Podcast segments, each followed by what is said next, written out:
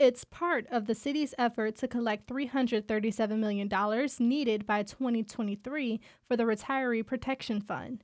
John Hill is the chief financial officer for Detroit. He says the money will be set aside in a trust that will collect interest over the years.